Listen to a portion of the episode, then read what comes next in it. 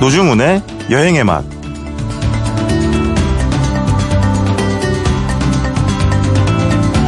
경기도 양평군 지평읍을 떠올리면 왠지 시큼한 냄새가 나는 것 같습니다. 1925년에 문을 연 양조장 때문인데요. 건물은 물론이고 건물 옆 버드나무조차 그대로 자리를 지키고 있습니다. 한국 전쟁이 심했던 며칠을 빼고는 쉰 적이 없다고 하네요. 현대식 양조장을 지은 뒤에도 누룩은 여전히 이 안에서 배양한다고 하니 100년이 좀 안 된 종균이 술맛에 녹아들겠죠? 단맛이 강한 쌀, 쌀막걸리는 오이를 된장에 찍어서 안주 삼으면 잘 넘어가고요. 걸쭉하고 텁텁한 밀막걸리에는 파김치가 제격입니다. 자, 잘 맞는 안주를 찾았으니 이제 같이 마실 사람을 좀 찾아봐야겠습니다. 노중훈의 여행의 맛 광고 듣고 시작합니다.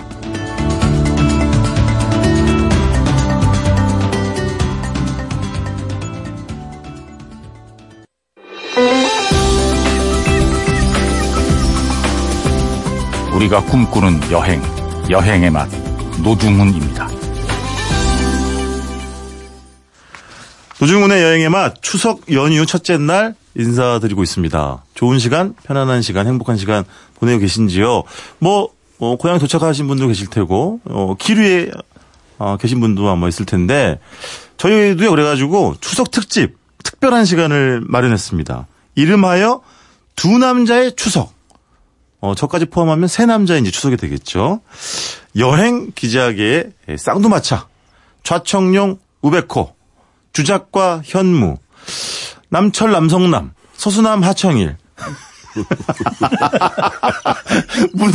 문화, 일보 박경일 기자, 스포츠 서울 이우석 기자 모셨습니다. 안녕하세요. 안녕하세요. 예, 네, 안녕하십니까. 네.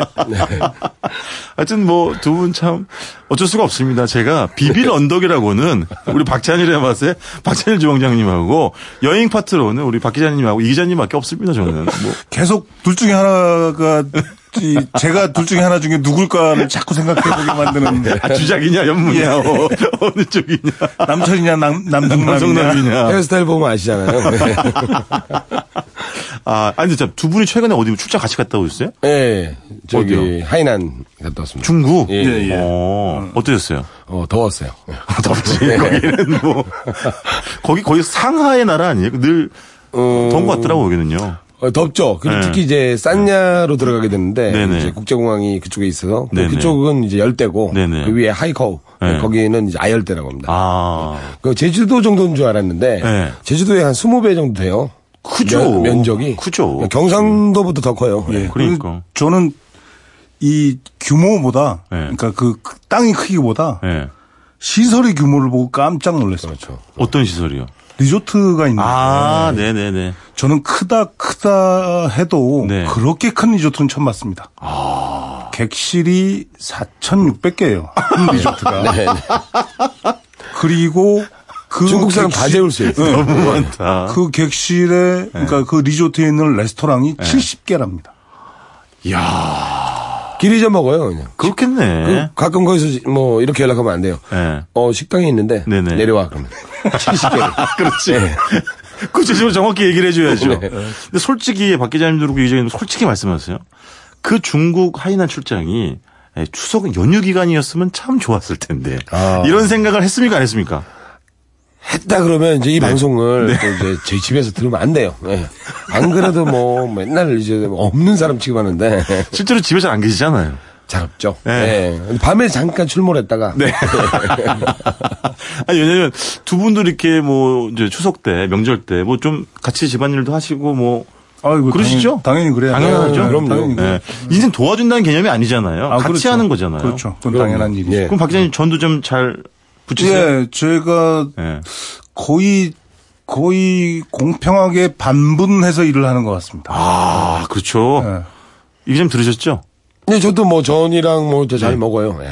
그러니까. 네. 지금 왜냐면 우리 여행 쪽에 네, 네. 사실은 이제 박, 스- 박 기자님이 네. 가장 고참급이시잖아요. 그렇죠. 고참 저렇게 열심히 하시는데. 거의 노송, 중참인 지금. 노송 같은 분이죠 노송. 예. 어쨌든 뭐 그래도 이 기자님도 잘 도와, 예, 돕고 계실 거라고 네. 예, 믿고요. 근데 어떠세요? 이제 두 분은 거의 1년 내내 매주 어딘가를 가시잖아요. 네. 추석 이렇게 뭐 설, 명절 기간에도 출장을 가시나요? 아, 못 가죠. 못 가죠. 왜냐하면 길이 너무 막히고. 아, 그렇지. 예, 그쪽에 가서 또 이제 네. 가족들도 이제 불만사항도 생기고. 그렇지, 그렇지. 래서 앞뒤로 바로 직전까지는 갑니다. 네. 예, 어쩔 수 없죠. 그냥 갔다 오면 바로 지면을 막아야 되고. 그렇지. 예, 콘텐츠를 이제 쌓아놔야 되기 때문에. 네. 가는데, 어, 어떨 땐 너무 길 때가 있어요. 그 연휴가, 그렇지. 맞아. 그럴 때는 이제 갔다 오, 그걸 세고 나면 이제 빈곤해져요. 그렇지. 그 다음 주 뭐. 기사를 막아야 되니까. 예. 예. 그냥 땜 하는 거죠, 땜. 땜? 어떻게 해요? 뭐그 전에 했던 거 이제 엮어서 그렇죠. 쓰는 거 어, 있잖아요. 이런 식으로 이제 어쩔 수 없어요. 아니, 이러면 우리 청취자분들 중에 이 기자님 기사에 대한 신뢰도가 아니, 하락을 아니, 해서 그 기사는 딱 보면 압니다. 현장 기사가 아니라 엮어서 쓴 기사니까 아. 아. 예뭐 가볼 만한 곳, 뭐 아, 테마를 정해서. 예, 예, 예. 어, 그렇지, 그렇지. 어쩔 수 네. 없죠. 맞아요. 그럼 어떡하겠어요. 맞아요. 근데, 예, 박 기자님 뭐. 아 근데 예. 이, 이 계절하고 네. 여기서부터 가을쯤으로 더 들어가면 예. 이렇게 미리 해두거나 할 수가 없어요. 그렇지. 예. 한 주 전에 하고 한 주 뒤에 풍경이 워낙 다르니까요. 네네. 예, 그래서 예, 아. 그때 그때 그러니까 저희 같은 경우에는 그 단풍 기사를 쓰면 네. 단풍이 가장 화려할 때는 정작 거길 못 가봅니다. 못 가지. 예, 예. 못 가죠. 그 단풍이 화려할 때 그걸 보고 뭐 사진을 찍고 기사를 쓰면 늦잖아요. 네, 예, 독자들이 보면 단풍이 다 떨어졌으니까. 네, 그러니까 맞아요. 그래서 항상 미리 가고 그래서 맞아요. 네. 축제 기사를 써도 항상 그 축제의 한복판에서는 잘 못 가보고. 그렇죠, 그렇죠. 네. 예, 단풍이 절정기에도 특히 잘 못 가보고. 꽃이 그래요. 단풍은 그래도 한 그렇지. 보름은 가는데 어떨 예, 때는 예, 예. 어, 꽃 중에 이제 봄꽃 이런 건 되게 짧잖아요, 또. 봄꽃 중에 또 이제 봄비 한 번 싹 내리고 나면 다 떨어지고. 그렇죠. 예. 그래서 저는 어, 벚꽃이 이제 막 팝콘처럼 막 네. 터질랑 말랑 할 때 딱 가서 네. 이제 만발했을 때를 대비해서 기사를 써요. 아니 이 기자님이 워낙 표현력이 풍부하신 분인데 이렇게 꽃이 팝콘처럼 튀는 이건 굉장히 진부한 표현이잖아요. 네. 그런가요? 좀 스무 좀, 좀 신박하고 좀 이렇게 신 여드름처럼 아, 그렇지. 예. 이런 거 좋아. 이런 거. 막 한창 익은 그렇죠, 그렇죠. 예. 아, 그 사실은 이제 두 분 모신 이유가 저희 추석 특집이라는 이름 하에 뭐 이제 사실은 저희가 뭐 고속도로 이야기 또 뭐 약간, 약간 야간 기행할 수 있는 곳 네네. 이렇게 뭐 테마를 잡아보긴 했는데 아시죠? 저희 프로그램. 특히 두 분은 뭐 자유자재시니까 편하게 그냥 생각나시는 대로 하면 될 것 같고 일단 그래도 어쨌든 간에 두 분은 이제 뭐 허구한 날 지방 출장 다니시다 보니까 뭐 국도도 이용을 많이 하시겠지만 어쨌든 고속도로를 안 타는 경우가 거의 없잖아요. 그렇죠. 예. 그렇죠. 거의 없죠. 뭐 특별히 이런 질문이 웃긴가요? 선호하는 고속도로가 혹시 있습니까? 선호하는 고속도로 있죠. 있어요? 아, 예. 예를 들면, 예를 들면 이제 천안 논산간. 예. 예. 그거가 가장 빨리 접근할 수 있거든요. 아, 네. 아무래도 신속한 이동을 위해서. 네네. 어. 그리고 뭐 사실 대구 부산간 고속도로도 음. 어뭐 기존의 또 경부고속도로랑 비슷하다고는 해도 네네. 별 차이가 안 나거든요. 네네. 하지만 어 이제 동부 쪽으로 빠지려면 네네. 예 그걸 타는 게 그렇지. 아, 좋죠. 예. 어쨌든 이 기자님한테는 아, 신속한 이동이 아무래도 좀 중요하군요. 먼저 가 있어야 그렇지. 예 거기서 시간을 벌 수 있으니까요. 아, 예. 그리고 또 시간 안 지키고 늦게 오는 것 굉장히 싫어하시잖아요. 아. 그래서 주변에 떨어져 나간 사람이 제가 알기로 한 200명은 되는 것 같은데. 그렇게 노- 자꾸 네. 떨쳐내다 보니까 제- 나중에 보니까 제가 떨어져 나갔어요. 스스로 예. 그러니까. 우주정거장처럼 예. 박 기자님은요, 혹시 뭐, 기억나는 고속도로? 어, 그러니까 고속도로가 네. 그러니까 선호하는 고속도로라고는 뭐 크게 네네. 얘기할 건 없고요. 네. 그러니까 차가 안 막히는 곳이 좋죠. 아, 그렇죠. 물론, 예, 물론. 뭐 익산, 포항 네. 그 막히는 걸 거의 본 적이 없습니다. 아, 그거는 아, 아무래도 평소에. 이용자가 덜 하기 때문에 그런 겁니까? 이용객이? 네. 그렇죠. 이용객이 덜하고 이제 왕복 4차선인데 이용객은 훨씬 덜하니까요. 아, 뻥뻥 뚫리는구나, 그냥. 그렇죠. 근데 그- 이 명절 앞뒤로 해서는 거기도 물론 정체가 되겠지만 그렇겠죠. 예, 평소 때는 그쪽 고속도로에 올라오면 정체된 적이 한 번도 없었거든요. 그렇죠, 지금까지는. 그렇죠. 우리나라 횡으로 된 고속도로들이 잘 안 막히는데 아, 종보다? 예. 아, 근데 이제 아무래도. 유일하게 횡으로 되는 데 중에 막히는 데가 서울 양양간 고속도로. 아. 춘천 거쳐서 양양 가는. 맞아, 맞아. 여기는 또 굉장히 막혀요. 굉장히 막히더라고요, 예. 맞아요. 근데 요즘에는 고속도로가 너무 많아져가지고. 네네. 전 일일이 다 기억도 못 하겠어요. 그렇죠. 그게 예전처럼 뭐냐, 뭐 경부 고속도로처럼 굉장히 긴 것뿐만이 아니라 그- 길지 않는데 요즘 약간 짤막 비교적 예, 그 상대적으로 예, 짤막한 맞습니다. 지역을 지선들. 어, 이런 거, 근데 예. 이런데 고속도로 또는 고속화 도로 예, 예. 이런 게 많이 생겨가지고 그렇죠. 진짜 네. 예. 모르는데도 엄청 많아졌더라고요. 38번 국도 같은 경우에는 고속도로만큼 음. 속도가 나죠. 아 국도인데. 네. 012는 이제 그 안성 쪽으로 해가지고 아, 그렇죠. 네. 어, 결국 삼척까지 네. 태백 삼척까지 가는 고속도로인데요. 아, 그러니까 국도인데 네. 아. 굉장히 넓고 직선화가 돼 있어가지고요. 거기 저기 그 길 옆 배, 네. 이 주유소의 주유비가 가장 쌀 겁니다. 맞죠? 화물차들이 그렇구나. 많이 다녀서. 아, 그렇구나. 아, 화물차 때문에? 예, 예. 근데 두 분이 이렇게 막 고속도로를 타고 가다가 보통 이제 목적지를 정해놓고 가시잖아요. 그렇죠. 근데 예를 들면 갑자기 뭐 고속도로 주변 풍경이 아름다워가지고 네. 중간에 빠지기도 하세요 가끔. 그런 일은 거의 없죠. 왜냐면 배고파서, 예. 아, 배고파서? 예. 풍경은 뭐, 그냥 나중에, 나중에 또 보면 되는 건데. 네네네. 한번 놓쳐버리는 한 끼는 다시는 돌아오지 돌아오지 않지. 평생 안 돌아옵니다. 어. 어. 그러면 이 기자님 예를 들면 뭐 고속도로 휴게소도 좀 자주 애용을 하세요? 어, 휴게소는 사실은 그냥 간식 정도? 아. 예. 뭐 좋아하세요? 요즘 예를 들면 아, 옥수수죠. 어? 옥수수. 옥수수? 예. 운전할 때 옥수수 하나 입에 물고. 하면- 아, 진짜? 예, 좋습니다. 얼마 나도 전에 그- 얼마 전에 영월 갔다 오시면서 하루 종일 옥수수를 찾는데 끝내 못 사셨다는 얘기. 네. 아, 그렇게 제가 옥수수를 가는 데마다 네. 옥수수를 써놨는데 주인이 없어요. 휴게소에? 아니, 그 옥수수 파는 데 있잖아요. 아, 도로변에? 예, 예. 있죠, 있죠. 그럼 차를 세우면 주인이 없고 예. 어떤 데 가면 다 팔았다 그러고 다 팔았어요. 그래서 네. 결국 못 드셨어요? 혹시 찐빵 샀잖아요. 찐빵. 아. 찐빵과 옥수 어디 갔습니까? 이게. 하긴 그러고 보니까 고속도로 사실은 휴게소는 또 휴게소지만 그 네. 국도변에 지금 얘기하신 그런 그 노변 어 임시 무슨 이렇게 먹거리 그런 판매 같은 판매대. 게 있잖아요. 예, 있죠, 있죠. 뭐 제철 과일 팔고 네. 그렇죠. 지금 얘기하신 무슨 찐빵 같은 거 팔고 네. 옥수수 팔고 모아가. 무화과 예, 또 무화과는 여름에 또 특히나 무화과. 이제 그치. 그 영암 쪽에 가면요. 그 맞아, 맞아. 국도변에 어, 다 무화과로 무화과를 팔아요. 예. 근데 어, 굉장히 맛있어서 우리 제- 지금 그렇게 밖- 아니면 밖에서 엄지웅 PD 가 고개를 푹 숙였어요. 부끄러움에 고개 숙임인지 웃겨서 그런 건지 뭐 확인할 길은 없습니다. 어. 하여튼 무화과를 무화과로 예. 일부러 살려고 어디 들어가기가 좀 힘들잖아요. 근데 오히려 그렇게 있으면 좀 편하긴 해요. 아, 네. 그렇지, 맞아요.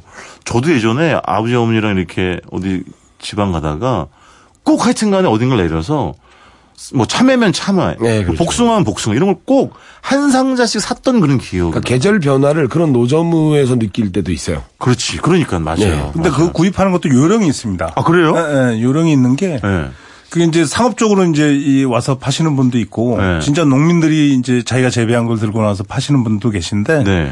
근데 이제 그 노변에서 살 때는 네.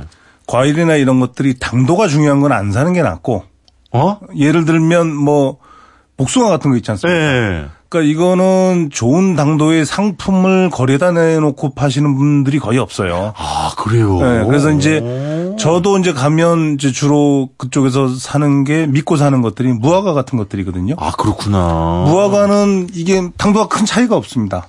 아, 뭐 어떤 걸 이렇게 그 집어들어도 숙, 네, 어. 숙성에 대한 차이들이 좀 있어서 아. 덜 익은 거면 좀 더 익혀 먹으면 되고 네, 아, 놔두면 네네. 저절로 있거든요. 어. 아. 그렇죠. 근데 이제 복숭아 같은 경우에는 당도가 모자라면 정말 못 먹지 않습니까? 그렇죠. 그냥 그러니까 나무 후에 차이가 나무, 차이가 나무. 맞아. 나무지. 네. 예. 그렇죠. 차이가 많이 나지. 그래서 그쪽에서 사는 것들은 좀 그렇게 그 약간 그 당도가 중요한 과일들은 조금 더 좀 자세히 들여다보고 사시는 게 네네네. 음, 도움이 될 겁니다. 옥수수 같은 경우에는 네. 직접 옆에다가 옥수수 껍질을 막 벗겨놓은 데가 있어요. 네. 옥수수야말로 따자마자 먹어야 돼요. 까자마자 먹어야 됩니다. 아. 완전히 맛있다. 그래서 시장보다 오히려 노변에서 파는 게 나을 수도 있어요. 오. 직접 옥수수 밭에서 가져와다 삶으시는 분들이 많아요. 아, 그러니까 그 껍질이 싸고 있는 거를 구입해야 되겠구나. 그러니까 그걸 딱 보면 아 껍질이 하나도 시들지 않았어요. 그거는 어. 방금 오- 오늘 아침에 땄다는 소리예요. 아. 그래서 저는 이 옥수수철이 되면 네. 옥수수 사다가 집에서 쪄먹지 않고 네. 노변에서 잔뜩 삽니다. 네. 삶아놓은 옥수수를 네네. 방금 따서 이제 한 네. 거를 그걸 집에 가져와서 냉동실에 넣어놓고 적절할 때 이제 이 먹고 싶을 때 하나씩 꺼내서 네. 녹여서 먹거든요. 그게 훨씬 음. 맛있습니다. 옥수수 대가 따는 순간 어, 원래 그 옥수수 알갱이에다 수분을 공급하는 수분과 영양을 공급하는 대거든요. 그게. 아. 근데 그게 따는 순간 마르는구나. 다시 회수. 뭘 네, 했어요? 알갱이로부터 수분과 영양을 다 회수해요. 아. 네네네네. 옥수수 대가. 그래서 바로 따자마자 삶아 놓은 것을 오히려 냉동시켰다가 나중에 저- 다시 쪄먹는 게 훨씬 낫습니다. 아, 어제 나쁜 구입할 때는 대를 좀 유심히 좀 지켜봐야겠구나. 예, 지금 완전 거의 전문적인 얘기가 나오고 있는데 네. 옥수수 대학, 아, 대학 옥수수, 대학 옥수수. 있잖아요. 그 강원도. 높아, 예. 그 강원도에 있잖아요. 어. 아니, 저는 그래서 두 분 나오면 참 이렇게 좋은 게 물론 저희가 기본적으로 류정훈 작가가 네. 공들여서 만들어준 아주 좋은 기본 대본이 있습니다. 네, 네, 네. 그래서 심지어 두 분은 지금 대본도 안 갖고 계시고 어, 대본이 있었어요? 네. 대본 정말 아니, 뭘 제가 하나 툭 던지면 그냥 바로 이렇게 해주시니까. 아우, 참, 우리 여행 얘기하는 거였죠? 예. 아, 이게 여행이죠. 뭐 아, 네. 고속도로 뭐 휴게소 많이 뭐 국도문에서 맛있는 거 먹는 것도 맞습니다. 여행이죠. 예, 여행의 일부이자 아, 전부이기 때문에. 그럼요. 그리고 진짜 뭐 우리가 얘기 많이 하지만 고속도로가 너무 요즘 잘 돼 있고 네. 그다음에 요즘은 이제 지역 특산물을 이용한 무슨 뭐 먹을거리 것도 많이 팔더라고요. 아, 휴게소별로. 예. 그러니 그런 걸 하잖아요. 사실 그게 예전에는 이제 일본에 있는 고속도로들이 음. 정말 그게 강했어요. 아, 예. 일본은 특산물에 대한 뭐 무슨 거의 강박관념 같은 게 맞아, 맞아, 있잖아요. 맞아. 꼭 그걸 먹어야 돼요. 맞아, 맞아. 예. 음. 일본 사람들은. 근데 그것처럼 이제 우리나라도 특산물을 먹는 걸 하는 즐거움으로 네. 예, 인식도 하고 또 이게 마케팅적으로도 아 맞아, 이게 맞아. 성공을 하는구나라고 맞아, 생각했기 맞아. 때문에 네. 예전에는 전국의 고속도로의 메뉴가 똑같았어요. 그렇지. 비슷비슷했지. 똑같이 돈가스. 맞아. 그래서 아니 세상에 경부고속도로에서 파는 돈가스와 네. 호남고속도로에서 파는 돈가스가 뭐가 다르겠습니까? 네. 근데 비슷비슷했지. 네. 다 돈가스고 뭐 다 우동이고 그랬는데 음, 맞아, 음. 맞아. 지금은 어 그 예를 들면 횡성 같은 경우에는 뭐 아예- 떡, 떠덕, 스테이크 이런 게 있더라고요. 네, 음. 그리고 스- 스테이크가 그러니까 횡성 한우 스테이크 그러니까. 런게 있고 그러니까. 예뭐 어, 무슨 복분자가 나는데 맞죠. 문경 같은 데서는 오미자 같은 걸 아니 뭐 게장을 반찬으로 주는데 뭐 네. 그러더라고요. 네. 예, 그리고 어 좀 고추가 매운 데는 또 이제 라면에다가 아예 그걸 넣어요. 그냥 매운 라면이 고추를? 아. 아니라 땡초 라면 이런 거 있어요. 저 먹고요. 한 20분 쓸어 잤어요. 예.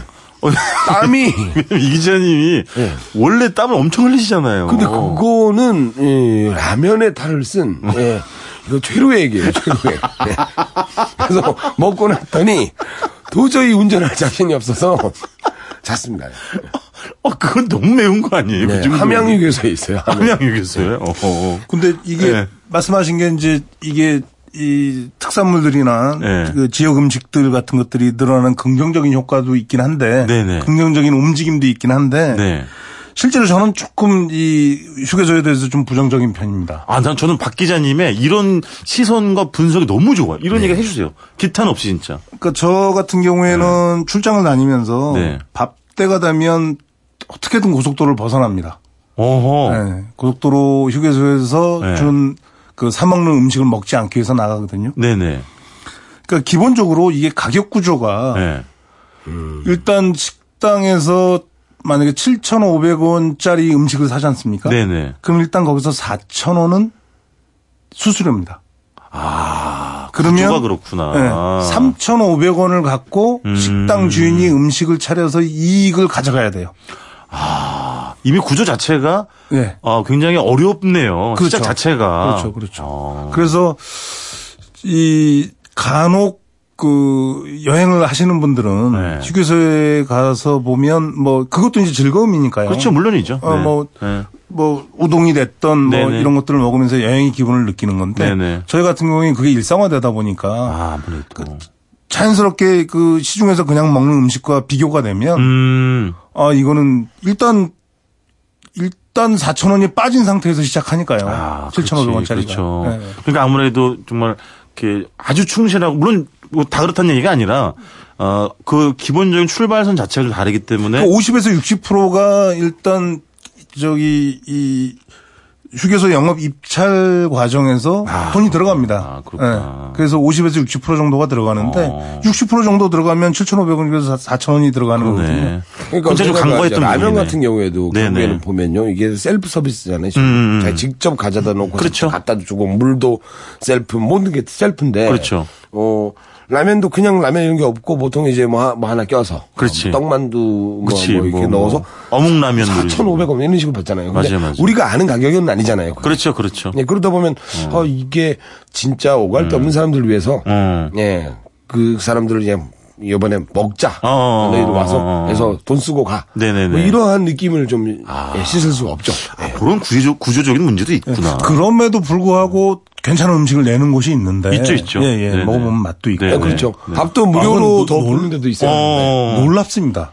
그런 정도 가격대로 그렇게 음식을 차려내시는 분들을 보면 네. 참 놀라운 거죠. 거의 진짜 재능 기부죠. 예. 그런 거지. 이문이 거의 안 남겠는데 그러면. 그런 경우에. 그렇죠. 그래서 저 네. 고속도로에 보면 이제 휴게소에 EX라 써 있잖아요. 예. 엑스펜시브에서 나온 거 아니야.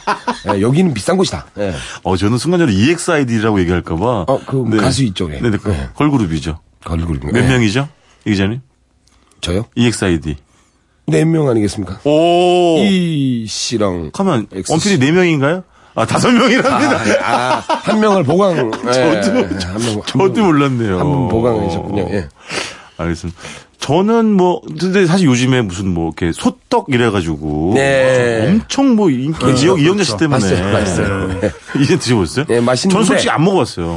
어, 맛있다. 원래 원래 제가 좋아하는 음식이 어. 예, 소시지도 예. 네, 떡이랑? 성애자잖아, 소시지. 예.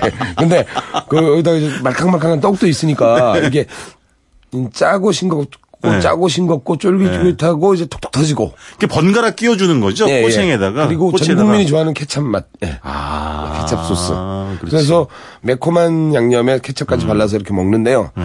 어, 약간 이제 버겁긴 해. 운전하면서 먹기는. 이제 그렇지. 그 옥수수처럼. 아, 운전하시면서 음식 드시면 안 돼요. 옥수수는 괜찮잖아요. 아니 무슨 소... 아 지금 추석 특집 방송 지금 뭐 안전 저 어, 운전 강조해야 옥수- 되는 건데 지금 왜 어, 옥수수는 이래요? 입에 물고 이렇게 돌려가면서. 예. 정말 이러면 진짜 입에 뭐 물릴 거예요.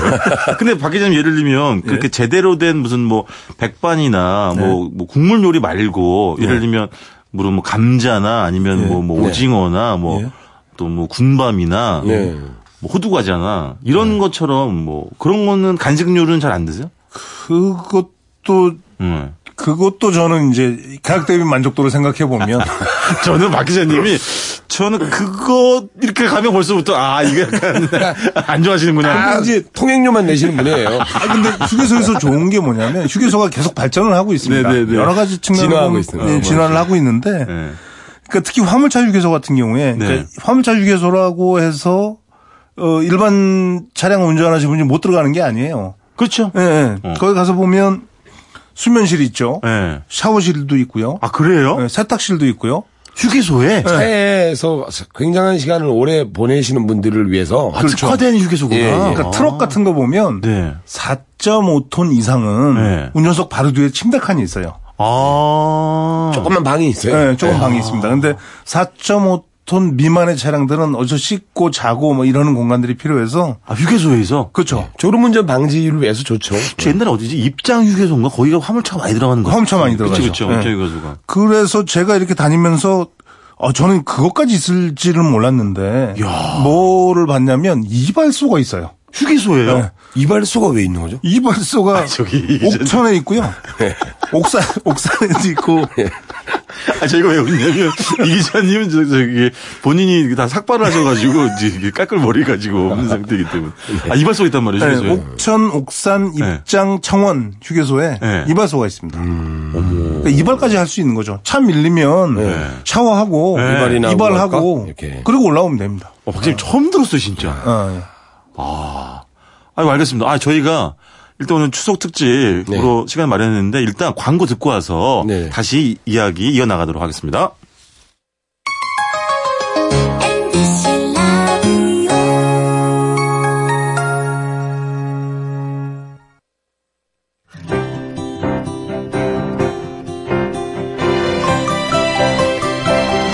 우리가 꿈꾸는 여행 노중훈의 여행의 맛 노중훈의 여행의 맛 추석 특집 두 남자의 추석. 네, 특별한 시간 함께하고 있습니다. 문화일보 박경일 기자, 스포츠 서울 이우석 기자와 함께하고 있는데요. 저희가 뭐 이렇게 고속도로, 어, 이야기를 나눴는데, 좀 전에 우리 저 광고 나간 동안 이 기자님이 저 박 기자님한테 도로공사에서 저기 항의자 나오겠다고 걱정 아닌 걱정을 지금 예, 예. 하셨단 말이에요. 아, 전 그- 아니 뭐 기자가 그런 말도 못합니까? 그러니까 박 기자님 할 수 있죠. 그러- 그- 이 기자님 왜 못해요? 아, 저요? 네. 저는 원래 현실에 순응하는 사람이에요. 네. 아니 근데 뭐 그, 런 문제점들은 짚어 짚을 수 있죠 얼마든지. 그럼요. 그럼요, 그럼요. 네. 그게 바로 이제 우리가 더 먼저 다녀보고 그렇죠. 발견해서 네, 네. 얘기를 해서 시정하고 개선해 나가는 맞아요. 거죠. 아 정말 시간- 공항도 그렇지 않습니까? 공항 굉장히 비싸고 뭐 맞아 맞아. 말도 안 네, 되는 음식값이잖아요. 아니, 그래서 맞아요. 네. 고속도로 휴게소에서 네. 이게 음식 문제를 어떻게 해결해야 될 것인가를 생각해 보면 가격 네, 문제를 네. 생각해 보면 주유소를 보면 알 수 있을 것 같아요. 예? 주유소. 네. 왜요? 알뜰지수. 지금 고속도로 주유소가 시중에 있는 주유소보다 월등하게 가격이 쌉니다. 아 그렇구나. 기름을 넣을 때가 되면 저 같은 경우에 아. 어떻게든 고속도로 안에 들어가서 넣습니다. 네. 아. 근데 이게 불과 한 5, 6년 전까지만 해도 네. 고속도로의 주유비가 가장 비쌌어요. 근데 왜 이렇게 저렴해진 거예요? 상대적으로? 그게 이제 고속도로 공사에서 여러 가지 정책들을 실현해서 네. 알뜰 주유소부터 시작을 해서 여러 가지 정책들을 도입을 해서 그걸 성공을 거둔 케이스거든요. 아. 경쟁 방식의 도입이죠, 아, 뭐. 그렇구나. 그래서 음식도 그런 형태를 가지고 좀 더 합리적으로 소비자들한테 이득이 돌아갈 수 있도록 만들 수 있지 않을까 하는 아, 그러네요. 기대를 좀 해봅니다. 박진영 혹시 그 도로공사에서 진짜 전화 올까봐 칭찬 한 가지 슬쩍 이렇게 내밀어 주신 건가요? 아, 그건 아니고요. 아, 저는 몰라요, 저는. 그, 그거보다 저는 어. 고속도로가 어. 고속도로가 빨리 달릴 수 있게 만들어 놓고 음. 통행료를 받는 거잖아요. 유료도로 법. 그렇죠. 그렇지, 그렇지. 그런데 어떤 구간은 특히나 이제 민자고속도로 중에 네. 더 막히는데 그 돌아가는 구간보다 그렇지, 그렇지. 더 막히는데 음. 예. 또 따로 톨비를 어, 또 내요. 요, 금을또 내야 되니까. 통행료를 더 내요. 그렇지. 예, 그거는 불합리하다 생각합니다. 아. 이게, 이게 어느 시점에서 어느 지점까지의 보통 시간을 딱 선정한 다음에 네네. 평균 속도가 네. 아. 50km도 안 나온다. 그러면 사실 자동 정산 시스- 시스템으로 할인을 해줘야 된다고 생각합니다. 저는 이거 시스템적으로는 어렵지 않아요. 아. 어허, 아, 예, 그래요? 네. 제가 물어봤어요. 저기 제 친구 중에 그 어, 이공계 나온 애가 있어요. 아, 저기. 아, 이과, 이과. 아, 지금. 아니, 근데 제가 물어봤더니, 본 어렵지 멘트에 않다. 대한 신뢰도 급하잖아요. 아니, 공대도 나왔어, 공대도. 지금 성함 얘기해보세요. 아니, 윤모 씨인데. 내가 얘기까지, 했- 예. 아니, 알겠어요. 근데, 진짜 어떨 땐 너무 억울한 게요. 아, 그치. 네. 예, 요새는 이제 내비게이션 같은 게 딱 보면 빨간색으로 딱 표시가 되어 맞아, 있는데. 맞아. 아. 이게 끝도 없이 빨간색, 빨간색이에요. 그럼 제가 왜 이 도로를 탔나. 네. 고속도로 갈 거면, 음, 맞아요. 안 되죠. 이게 아마 아, 고- 그리고- 공감하시는 분은 많을 거예요, 사실. 네. 이번 추석 때는 네. 고속도로 통행료가 무료 예, 예, 면제된다고. 합니다. 면제가 아, 됐는데 그렇죠. 네네. 근데 저 또 불만이 뭐냐면 휴일에 네. 고속도로 통행료를 할증을 합니다. 요금을 더 받아요. 네. 휴일에. 휴일에. 휴일에 또 그렇죠, 그렇죠. 받습니다. 네네. 근데 그게 정말 이해가 안 돼요. 왜냐하면 아. 이 국민들이 여행을 많이 가서 뭐 지역 경기 활성화하라고 정책적으로는 그렇게 하면서 그렇지. 러면서 관광 주간도 만들고 맞아요. 뭐 여행을 가라고 소비를 진작시킨다고 얘기를 하고 정작 주말에 차를 몰고 나가면 돈 더 내라는 거예요. 아, 그러네. 더 막히는데. 그러네. 그래 네. 그래서 그게 이제 많은 금액을 더 내는 건 아닙니다. 5% 정도를 더 내는데 네네네네. 일본 같은 경우에는 토요일날 일요일날 움직이면 고속도로 요금을 30% 가까이 깎아줍니다. 어. 예. 그러니까 아, 외국의 사례는? 네, 외국 사례는 그런데 우리는 이제 5%를 더 받는데 네. 더 받는 이유가 진입을 통제해서 소통을 원활하게 하겠다는 건데 아니, 아니 어폐가 있네. 만 원 통행료에 500원 안 내려고 그렇죠. 안 들어가는 사람이 있겠습니까? 그렇죠, 그렇죠. 어쨌든 여러분께서 지금 저기 시선 집중 이범입니다를 함께 하고 계시고요. 안 되겠어요. 이제, 이제 여행 이야기도 좀 들어야지. 벌써 시간이 많이 가가지고. 사실 저희가 무슨 뭐 이렇게 아름다운 달빛을 볼 수 있는 뭐 여행지 이런 걸 좀 들어볼까 했는데 뭐 사실 폭넓게 하셔도 될 것 같아요. 뭐 달빛이 좋은 곳. 사실은 뭐 어, 박 기자님 사실 들어오시면 약간 좀 불평불만을 나타내시죠. 아니, 달빛은 어디서 봐도 다 좋은 거 아니냐. 그러니까 뭐, 야간 기행하기 좋은 곳도 상관없고요. 아니면 뭐, 이맘때쯤, 딱 이맘때쯤 가기 좋은 곳들 좀 추천해 주시면 고맙겠습니다. 어. 다른 음. 사실은 어, 이제 어 밤에 구름이 가리면 이제 구름에 달가리 뭐 이런 거 있잖아요. 음. 그렇죠. 그것처럼 이제 안 보일 때가 있어요. 그렇죠. 너무 어스름하게. 네네. 예, 진짜 쨍한 날 아니면 네네. 비가 오거나 그 다음 날 직후에 네네. 그러면 달을 어디서 달빛을 볼 것인가 특히 그렇죠. 이제 그랬는데 딱 보니까 제가 하나 찾았어요. 네. 아, 그래요? 이 창원에 가면 용지호라고 있는데요. 용지호? 시내 중, 중심가에. 호수예요? 예. 예. 이제 호수 조그마한 호수가 있어요. 예. 근데 시민들이 산책하기도 좋고요. 예. 시원합니다 지금. 예. 거기에 인조 다리 하나 있어요. 근데 너무 잘 만들어놨어요. 얼마나 크기냐면 아니, 정말로요? 네. 높은 곳에 달려 있어요? 아니요 호수에 딱 비춰서 다리 두 개가 됩니다. 아, 이태백의 어머머. 달처럼. 어머머. 예, 그래서 어 정말 그 프린트를 정말 잘해놨어요. 네. 보니까 이제 창원이 공업도시잖아요. 네네. 과학 기술이 좀 발달한. 네네. 그래서 잘 만들어 놓은 것 같아요. 달도.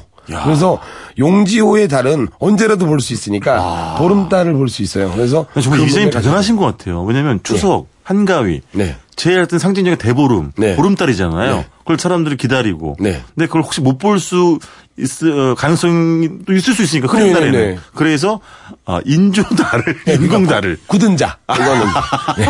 위에 달을 못 보면 그렇지. 여기서 무조건 볼 수 있어요. 아, 그렇지, 그렇지. 네. 어, 이걸 언제든지 꺼내서 볼 수 있으니까. 그리고 거기에 이제 보트가 있는데요. 네. 아. 어, 이제 연인들끼리 가족들 타는 이제 달 주변으로 예, 용지호를 이렇게 돌아다니는 아, 그 네. 얘기는 하지 마시지. 보트 왜 예? 왜요? 저는 뭐 혼자 저어야 아, 되잖아요. 아, 아. 네네네. 아, 제가 적어드리겠습니다. 뭘 저어주세요. 박 기자님은 뭐 예, 어디? 아, 저는 뭐, 네. 그러니까 다른 네. 그, 그 자체보다 그 바라보는 사람이 심상 같은 것 같아요. 그러니까 달이, 달을 아름답게 보는 건 아름답게 보는 자리가 있는 게 아니라 달을 보는 마음 뭐 이런 것들일 것 같은데. 아, 진짜 박 기자님 이렇게 기사를 쓰십니다. 진짜 실제로 그러니까요. 정말로. 그래서 요 대필 같아요. 예. 그래서 너무 달은 알아보겠습니다. 네, 네. 달보다 저는 이제 요 요맘때 네. 가을철에 네. 요새 제가 이 요 근래 취재를 다니면서 네. 이 느끼는 건데 네. 여행의 트렌드가 확 바뀌었습니다. 아, 근래 그래요? 들어서 네. 어떻게요? 이, 이 여행 트렌드가 그 동안에 이제 뭐 뭐 이렇게 이- 이어온 것들이 있지 않습니까? 뭐 네네. 어, 펜션하다가 뭐 콘도하다가 펜션하다가 맞아요, 맞아요, 뭐 맞아요. 캠핑하다가 뭐 맞아요. 걷다가 뭐 이렇게 가는데 네. 이제 트렌드가 조금 변곡을 한 것 같아요. 네. 그 캠핑을 하다가 네. 이 새로 화두로 등장하는 게 책 같습니다. 책. 아, 그래요? 네, 네. 책 여행? 책이요, 책. 어, 그렇구나. 근데 예전부터 책은 좀 보지 않았어요. 아니 뭐 호텔 같은데 가면 이제 음. 책인도 하고 아, 그렇죠. 뭐, 뭐, 그렇긴 예. 한데. 책 아웃 죄송합니다. 예. 아, 그래가지고, 박 기자님. 그래서 책 책- 여행이다. 네, 책 여행인데. 네. 지방에 네. 작은 서점들이 엄청난 속도로 생겨나고 있어요. 맞아요. 그건 맞아요. 아, 그건 저도 알아요. 네, 맞아요. 그렇죠. 제주 같은데 특히. 네, 진짜 50 개가 어마어마한 넘잖아요. 속도요, 진짜. 네. 그러니까 이게 이 책이 과연 왜 여행의 화두가 됐는가를 네. 들여다보려면 네네. 전 속초를 가서 봤습니다. 속초. 디귿 서점. 어, 네. 디귿 서점과 미음 서점 네네네. 어, 두 개가 있죠. 네네. 인구 7만이 안 되는 도시에 어마어마하게 큰 서점 두 개가 있지 않습니까? 그렇죠. 맞아요, 맞아요. 그래서 이게 도대체 왜 사람들이 여행을 와서 책을 볼까? 집에서도 안 보면서. 어? 그렇죠. 그다음에 여행을 와서 책을 보는 것도 아니고 삽니다. 네. 예. 그건 저기 무슨 이 대형 서점에 가면 10% 이상 할인이 되고 그렇지, 아니면 온라인 주문해도 어, 온라인 되고 뭐 주문해도 이런 되고 더, 예. 그렇지, 맞아. 편리하게 할 수 있는데 거기까지 와서 책을 사더라고요. 네. 그래서 저는 그게 잘 안 믿겨서 가봤어요. 예. 가봤더니 예. 이게 책을 구입하고 진열하는 방식이 전혀 다르더라고요. 서점들이. 아, 네, 그렇죠. 예, 예. 그래서 요즘 걸 큐레이션이라고 하는데. 그렇죠. 큐레이션이죠. 맞아요. 네네. 그 큐레이션이 굉장히 정교해져서 네. 그러니까 감성적이고 네. 맞아. 정치 경제 사회 문화 이렇게 책이 꽂혀 있는 게 아니고 그렇죠. 가나다로 주인장의 해야지, 가나다로 취향, 해야죠. 주인장의 취향이 반영된 그렇죠. 사실은. 그래서 맞아요. 무슨 표지에 뭐 이 책꽂이 작은 책꽂이 하나에 네. 뭐 평생 여행만 하고 살 수 있을까라는 제목이 있고 책이 있어요. 아, 맞아. 네. 맞아, 맞아. 그럼 거기는 여행에 관련 책뿐만 아니라 네. 그럴 수 없다는 책도 있어요. 아. 평생 여행만 하고 살 수 없다는 아, 책도 그렇죠, 있고. 그렇죠, 그렇죠. 네. 그다음에 노후 생활에 대해서 이 공포감을 느끼게 하는 책도 꽂아놓고 거기다가 아, 그래서 뭐 내 집 마련 열심히 하라는 책도 있고 어? 그다음에 여행 자금을 어떻게 모아야 되는 책도 있고 재테크색도 있죠. 네, 그렇지. 예. 네, 맞아요. 그러니까 관심 있는 사람들 입장에서는 네. 굉장히 이 다 책이 보고 싶어지는 거죠. 네네. 그래서 서점에 갔더니 젊은 여성분들이 와서 그 책을 다 사진을 찍고 그걸 사가시더라고요. 음, 맞아요. 네. 예. 그래서 그 이 여행을 통해서 아니 그러니까 이게 아무리 흥미있게 꽂혀져 있다고 해도 네. 왜 이 지금 시대에 책과 여행이 만나는가를 들여다보면 네. 거긴 다 한 가지 이유가 있더라고요. 뭐예요? 혼자 여행을 다닌다는 겁니다. 아. 혼녀족, 네. 그러지, 그러네. 혼행족. 그렇죠. 혼행족. 예. 이 음, 기자님 혼행이에요. 혼행이에요? 혼녀 아니고 네. 혼행. 혼자 쉬는 여행. 예. 혼행 중. 예. 그 둘이 여행을 가서 어떻게 책을 보겠어요. 예. 그렇죠, 그렇죠. 네. 그래서 혼자 여행을 가는 패턴들이 굳어지면서 여행이 문화 자체가 많이 변해가는 것 같습니다. 그러면 이제 그런 뭐 서점 여행, 서점 투어 이런 것도 그렇죠. 가을이니까 독서의 계절이잖아요. 네. 하긴 또 예, 속초 네. 같은 곳에 가도 그 북카페들도 있고. 맞아요, 예. 그 다음에 게스트하우스에 책을 예, 보유한. 빛이 예, 한 데도 있죠. 예, 예. 네. 아, 그러네. 그런 곳들도 있고. 좋다. 그 제주 같은 데는 술집에도 책을 보는 곳이 있지 맞아요. 않습니까? 네, 맞아요. 어, 가서 저는 네. 책이 인테리어인 줄 알았는데. 네, 네. 뜨거운 거 받치는. 예. 예, 그런 건 줄 알았어요. 네. 근데 사람들이 다 맥주병을 옆에 놓고 책을 읽고 있더라고요. 맞아요. 맞아요. 제주 요즘에 그런 뭐 읽고 서점 읽고 또 해야 되잖아요. 나중에는. 그렇죠. 맞아요. 그러면. 서점 투어, 그다음에 이제 양조장 여행 이런 것도 많이 하더라고요 네. 제주에서. 그래서 이 혼자 여행하는 단골 목적지들의 서점들이 계속 늘어날 것 같습니다. 아, 뭐 전주, 광주 네네. 어, 이런 대도시를 중심으로 해서 그리고 헌책방들이 예전부터 유명하던 곳들 있잖아요. 아, 그쵸, 그냥 그쵸. 그쪽도 저도 예전에 한번 득템을 한 적이 있는데요. 네네. 어, 춘천에 가서 네. 어, 그렇게 찾아 헤매던 네. 그렇게 몇 개 서울 시내 대형 중고 유- 유통 쪽에다가 네. 이름 걸어놓고 전화번호 맡겨놔도 없던 네. 못 구던 책을 네. 구했어요. 진짜로요? 예, 김 김찬삼 씨의 이제 아, 예, 세계 여행 여행 작가 1세대시잖아요. 예. 그 책이 전질로 구했는데 어. 어머. 한 권이 딱 빠져 있었는데 네. 일 권이 빠져 있었어요. 근데 그래서 저렴한 가격에 샀어요. 네. 근데 전화가 온 거예요. 어디서? 일 권 찾았다 2층에서 어머 어머. 그... 그 헌책방에서 래서 이제 빠진 일을 딱 그냥 채워줬네. 다 채웠습니다. 그것도 아, 아주 보관 상태가 A급. 그렇구나. 예, 아주 정말 너무 기뻤어요. 아니 이 기자님, 박 기자님 저희가 사실은 너무 두 분만 나오면 시간이 빨리 가가지고 한 지금 네네. 7, 8분밖에 안 남아서 사실은 아, 예. 그래서 한 곳씩만 달래기도 예. 그러니까 한 곳이면 여행지를 하나씩 더 좀 추천해 주면 안 될까요? 네. 아까 그 박 기자님 이야기하신 뭐 그 논 다랑이를 보러 가라는 데는 어디예요? 다랑이 논? 다랑이 논 보러 갈 수 있는 곳들이 네. 이 전국에 여러 곳이 있는데 네네. 남해가 제일 유명하잖아요. 아 그렇죠. 네. 네, 사실 남해도 유명하고. 그렇죠. 네. 근데 저는 최고로 칠 수 있는 데가 네. 고성에 있는 당동만 아 처음 들어봐. 경남고성. 네, 그 경남 고성에는 당도만, 당동만이라고 많이 있습니다. 당동만, 네. 네. 네 당동만, 네네. 그거를 저기 뭐야 무남산에서 거류산으로 연결되는 능선 위에 딱 올라가서 보면 네. 아. 그건 감격스럽습니다.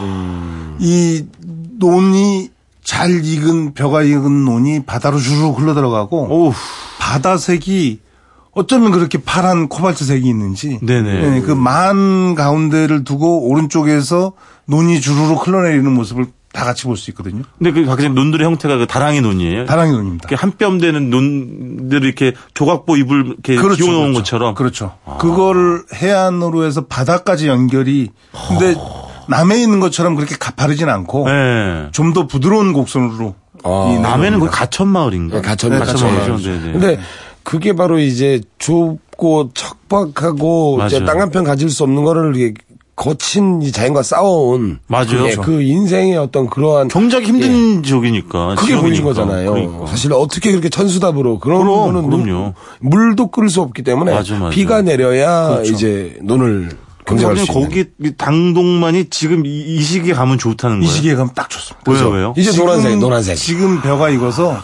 가장 좋을 때입니다. 기가 막히다. 네, 네. 기가 막히다. 그리고 저는 고성에 가면 네. 그러니까 고성 주변에는 이 볼곳들이 꽤 많은데 네네. 떡잖아. 예. 그렇죠. 전어도 지금, 지금, 계절이 네. 딱 계절이죠. 먹는 얘기 좀 그만하세요. 아, 예, 참. 예.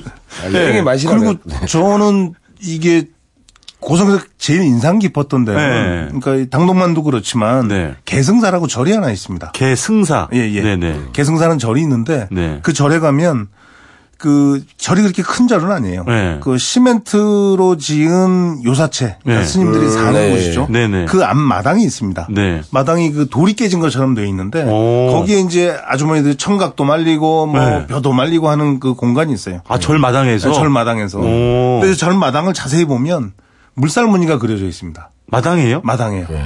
기- 마당 굉장히 예. 넓어요. 어. 어, 그러니까 이, 이 조그만 그러니까, 그러니까 그 넓이가 테니스장 테니스장? 테니스장, 반 코트 정도 돼요. 예. 반 그게 코트 정도 돼요. 흙으로, 흙으로 된 마당이 아니라 돌로 돼 있는데 네, 돌로, 돌로, 아, 돌로. 이렇게 물결 무늬가 있는데 어. 그 무늬가 1억 년 전의 물살입니다. 그러니까 1억 년 전에 거기가 호수였다가 물살이 찰랑이던 때 화산이 분출해서 네. 땅 속에 묻혔다가 그게 풍화작용을 통해서 깎여서 그 물살이 드러난 겁니다. 아, 1억 년 전의 흔적이라고요, 그게. 네. 아, 그렇죠, 그렇죠. 근데 그 옆에 어마어마하네. 보타전에 있는 그 안반에는 우흔이라는 게 있습니다. 우흔. 빗물 자국? 비가 내린 자국이. 에요 예. 어제 내린 것 같아요. 1억 년 전의 빗물 자국이 그래요? 네, 어제 내린 그게 거예요. 선명하단 말이에요, 선명하게 지금도. 보입니다. 어제도 내리지 않았네.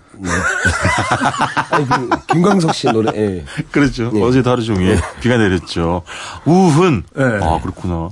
이 기자님 혹시 또 마지막으로 하나 얹으실 때 있어요? 저는 이제 가을에 네. 이제 아무래도 네. 풍요로운 네. 예 그런 건 또 사실 네. 땅만 기름진 게 아니라 바다도 기름지니까 네 그래서 영광에 가서 영광, 영광. 네그 이제 석산 그 꽃무릇도 보고요 그렇죠, 그렇죠. 예 그다음에 예. 이제 굴비도 예, 맞아요. 드시고 예. 그다음에 거기가 젓갈이 이제 예. 이제 가을에 많이 나지 않습니까? 맞아요, 맞아요. 예, 그래서 젓갈 부시- 부시고 예. 뭐, 어, 뭐, 젓갈 드시고 네. 그다음에 백수해안도로로 가면서 예. 노을이 어. 딱 이제 하루 중에 또 기- 시기로 따지면 가을을 닮았죠. 예. 밤이 겨울이면 맞아, 아, 네. 맞아. 예, 석양이 질 때는 가을이니까 그래서 노을이 가장 멋있는 칠산 앞바다로 떨어지는 맞아요. 네. 이제 황금 해를 바라볼 수 있는 백수 해안도로 드라이빙을 해서 어, 백수해안 도로 가면 그렇게 연인들이 많아요. 그렇죠. 특히 지금 이 기자님 말씀하신 해, 해실무렵 가면 네. 아니 저는 진짜 저, 저, 죄송합니다. 명절에 죄송한 표현이지만 네, 네. 정말 저는 제 복장은 터집니다 진짜. 아, 예. 너무 부러워가지고. 그럼 영광은 좀 먼 데로 가시죠. 아 영광 너무 좋죠. 음, 네, 그래서 영광 가면 일단은 든든하지 않습니까? 예. 맞아요. 풍요, 가을의 풍요를 느낄 맞아요. 수 있는 곳. 네. 303홍의 고장. 맞아요. 영광. 예. 저 예전에 그 영광의 두 면인가 거기 염전이 좀 몰려 네, 있더라고요. 염전이 있죠. 네. 그러니까 지금 가을은 뭐 안 하겠지만 한여름에 이제 그 소금거지 하잖아요. 네, 네. 아, 그 풍경을 예전에 이제 사진은 이제 물론 양해를 구하고 찍어본 네. 적이 있었는데 너무 조심스럽더라고요. 네. 왜냐면 이게 사악할 정도로 힘든 노동의 현장인데 그렇죠. 저기 찰칵찰칵 카메라 소리를 넣는 것도 너무 죄송하더라고요. 그렇죠. 아, 근데 사실 그것도 그래요. 그 다락론 아까 풍경을 네. 네네네. 얘기했지만 그 노동의 흔적이거든요. 그러니까요. 그러니까 노동의 흔적이어서 더 아름다운. 네네. 그러니까 제가 보기엔 그 죄송스럽다는 마음, 맛, 얘기보다는 네. 그러니까 사람들이 하나하나 한 편 한 편 만든 논이어서 네네. 그 논을 멀리 떨어져서 봤을 때 그게 회화적으로 아름다워지는 아. 그렇죠. 노동의 풍경이 아름다워지는 거 아닙니까? 맞습니다. 네. 저 예전에 박 기자님 기사를 보고 그런 말을 처음 알았잖아요. 그런 아니 손바닥만한 다락눈을 보고 그걸 삿갓뱀이라고도 한다. 예, 네. 예. 그러니까 삿갓 하나 얹어 놓을 만큼 얹어 놓으면 다 가려질 만큼 작은 논들이다. 말씀하신 것처럼 경작의 어려움 뭐뭐 오죽했겠습니까? 네, 근데 그렇죠. 그 말이 진짜 인상 깊네요. 그게 노동의 풍경이 회화적으로 보였을 때. 그렇죠. 아, 정말 가장 아름답다. 아, 벌써 하여튼 시간이 이렇게 흘렀고요. 이제 마무리할 시간인데요. 달 얘기는 저만 한 것 같은데. 예. 네? 달 얘기. 그것도 인공달이었어. 네. 인공. 아까 어디였죠, 이 기자님? 저 창원의 용지호라 예, 그러셨나? 용지호. 예. 저는 인, 아 얼마 전에 제가 수원 화산을 갔다 왔는데 네네. 축제 중이어서 그랬나? 하여튼 거기도 큰 인공달을 어, 예. 그건 지상에다가 아, 지랑. 예, 예. 지상으로 온 달이 되겠죠. 오. 그런 모형을 조형물을 만들어 놨더라고요. 달과 화성. 예. 예. 근데 그것도 굉장히 크게 만들어 놔가지고 사람이 앞에서 싹 지나갈 때 네. 그러면 이렇게 이제 실루엣에서 떨어지잖아요. 사진 찍어 네. 놓으면 그 되게 그분이 거북목이어가지고 네. 너무 E.T. 거- E.T.처럼 예, 나온 E 자전거 거예요. 타면, 예, 그러니까 멋있는데, 그런 장면이 지금 그러니까 결국 결국 우리가 만드는 훌륭한 풍경이 다 자연의 모사인 거죠. 아 그렇죠. 어, 자연을 베끼고 그렇죠. 네, 네. 자연이 그린 그림을 뭐 능가할 수가 있겠습니까? 어. 근데 또 자연과 어우러지는 예, 그런 것도 있긴 하죠. 예. 네네. 예. 영암의 월인당 같은 경우에는 아, 월인당. 달빛이 바닥에 찍힌다는 뜻이잖아요. 월인. 예, 도장처럼 그래요. 달빛이 마당에 찍히는. 도장인처럼 도장인자. 네. 아, 그래서 그렇구나. 어 그것도 이제 달과 관련된 곳이고요. 그렇네요. 그렇죠. 전국에 저뭐 월출산이라든가 이제 몇 군데가 있긴 아 한데. 그러네 월출산 뭐 네, 월악산 네. 뭐 예. 네. 그런 이제 달과 관련된 곳 한번 둘러보시면 좀 감회가 그렇죠, 새로우실 겁니다. 음. 그 월인당 같은 경우에도 그 앞에 은적산에서 네. 네네. 달이 떠오르는 모습이 그럼 그 앞에 저수지가 하나 있거든요. 네. 예. 그 저수지에 비치는 예. 달뜬 모습이 예. 아주 훌륭합니다. 네. 고린마을 자체가 원래가 오래되기도 하고요. 자 예. 마지막으로 공중파 뭐 어, 종편 뭐 케이블 방송 관계자 제작 TV 쪽 잘 들으십시오. 이구석, 박경일, 노중훈 세 명이면 알쓸 신잡 여행편 아. 한 100개 나옵니다. 그쵸? 기자님? 우리 가요. 셋이 한번. 네. 예? TV 쪽도 한번 우리가 쓸어봐요. 010 어쨌든 어쨌든 간에. 혹시 모르실까 봐요. 아, 그렇죠, 그렇죠. 네. 어쨌든 간에 이게 추석 연휴 첫째 날인데 나와주셔서 너무 감사하고요. 아, 어쨌든 뭐 이 추석 기간에는 출장 안 가신다고 했으니까 그래도 오랜만에 좀 네. 예, 좋은 편안한 속편도. 시간 네네네 보내시기 바라겠습니다. 다음 예, 특집 때 또 두 분은 예, 모실 것을 약속드리겠습니다. 지금까지 노중훈의 여행의 맛 추석 특집 두 남자의 추석 이야기 문화일보 박경일 기자 스포츠 서울 이우석 기자와 함께했습니다. 고맙습니다. 예, 감사합니다. 감사합니다.